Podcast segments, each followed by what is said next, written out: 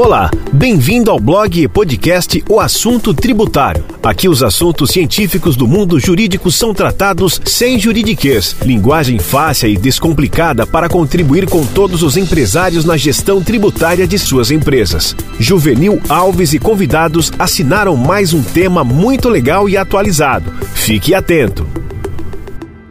PIS e COFINS. Como pagar menos de forma legal?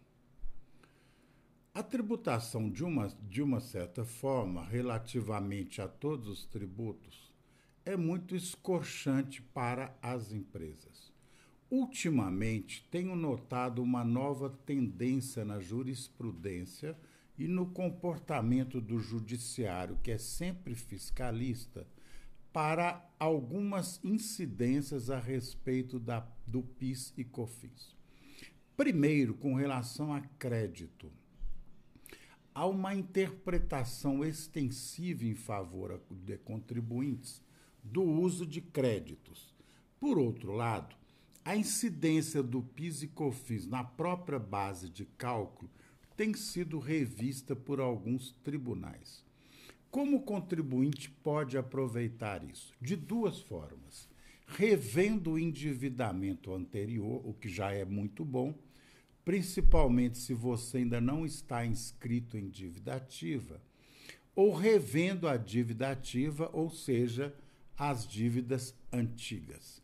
Eu tenho as duas fórmulas ou as três fórmulas para melhorar o seu endividamento de PIS e COFINS de forma legal.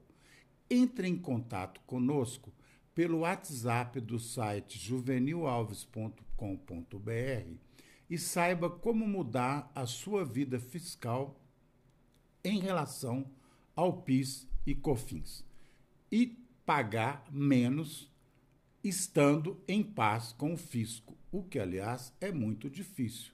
Mas nós temos este segredo. Até um próximo episódio. Você acabou de ouvir o importante tema do direito empresarial, mas temos muitos outros também escritos em vídeos. Cadastre-se gratuitamente no nosso site www.oassuntotributário.com.br e receba todo dia uma novidade do mundo jurídico e empresarial. Até nosso próximo episódio.